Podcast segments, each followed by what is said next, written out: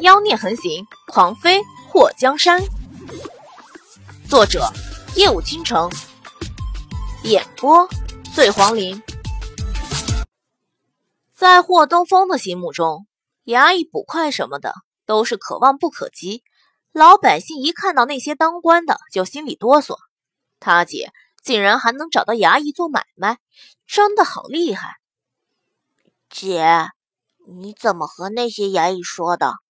他们竟然答应帮我们，我就直截了当告诉他们，那李屠夫霸占的房子我们是有房契的，只要赶走了那家人，房子我们也不要了，送给衙门。要回房子不为别的，就为了争口气。你想想啊，有便宜谁不占啊？对不对？他们一年能赚几个钱？赶走李屠夫一家，那房子就是他们的。他们拿了房契卖掉或者租出去，都是一笔进项，大家分一分也不少钱呢。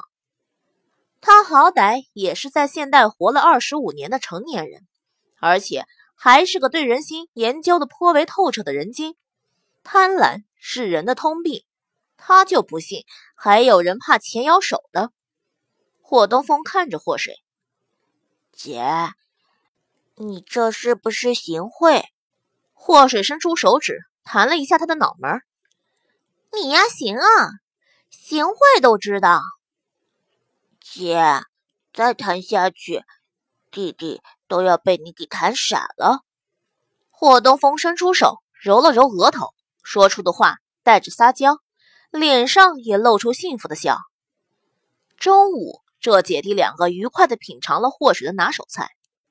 看到霍东风吃得满嘴冒油的模样，霍水就觉得成就感十足。别看他是个当杀手的，不过用宰人的刀来切菜也是一把好手。他在做最后一票买卖之前，还想过等以后金盆洗手，实在无聊到不行的时候，就开个饭店自己当厨师。好歹各大菜系他都学过，这手艺不能浪费。他那养母还没来得及享用他这特级厨子的手艺，就让人给灭掉了，这让他郁结了很久。好歹也养了他二十来年，吃一口他做的红烧肉后再挂掉也成啊。姐，真好吃！霍东风从小到大也没吃过这么好吃的饭菜，他那李伯伯做菜难吃的要死，之前他是没有什么可以比较的。如今吃到他姐亲手做的菜后，就觉得之前那五年是白活了。霍水伸出手揉了揉霍东风那柔软顺滑的头发。其实养包子也是个利国利民、利自己的大好事儿。他由衷的感慨了一句：“好吃，你就多吃点儿。”吃饱喝足后，霍水在店铺的周围转了转，爹。你说我们以后做点什么买卖好呢？我们开饭馆吧，姐，你做的菜太好吃了，霍东风肚子都要撑爆炸了。一想起那让他快要咬掉舌头的饭菜，还直流口水。霍水摸了摸下巴，这个我们再从长计议。我们先买点日用品，以后的日子还长着呢。两个人锁上铺子的门，在东城闲逛。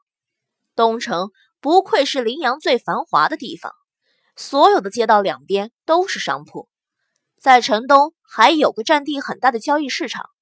临阳城方圆两千里，甚至更远地方的县镇村子里的老百姓都会不远千里来这里做生意。祸水买了几床新被子，又买了一大堆的锅碗瓢盆和蔬菜水果。他和霍东风折腾了三次，才买齐了日常需要用的东西。等两个人第四次出门购物的时候，决定去城东的那个集市瞧瞧。或是想到曾经看过的穿越小说，人家女主发财致富都是分分钟的事情。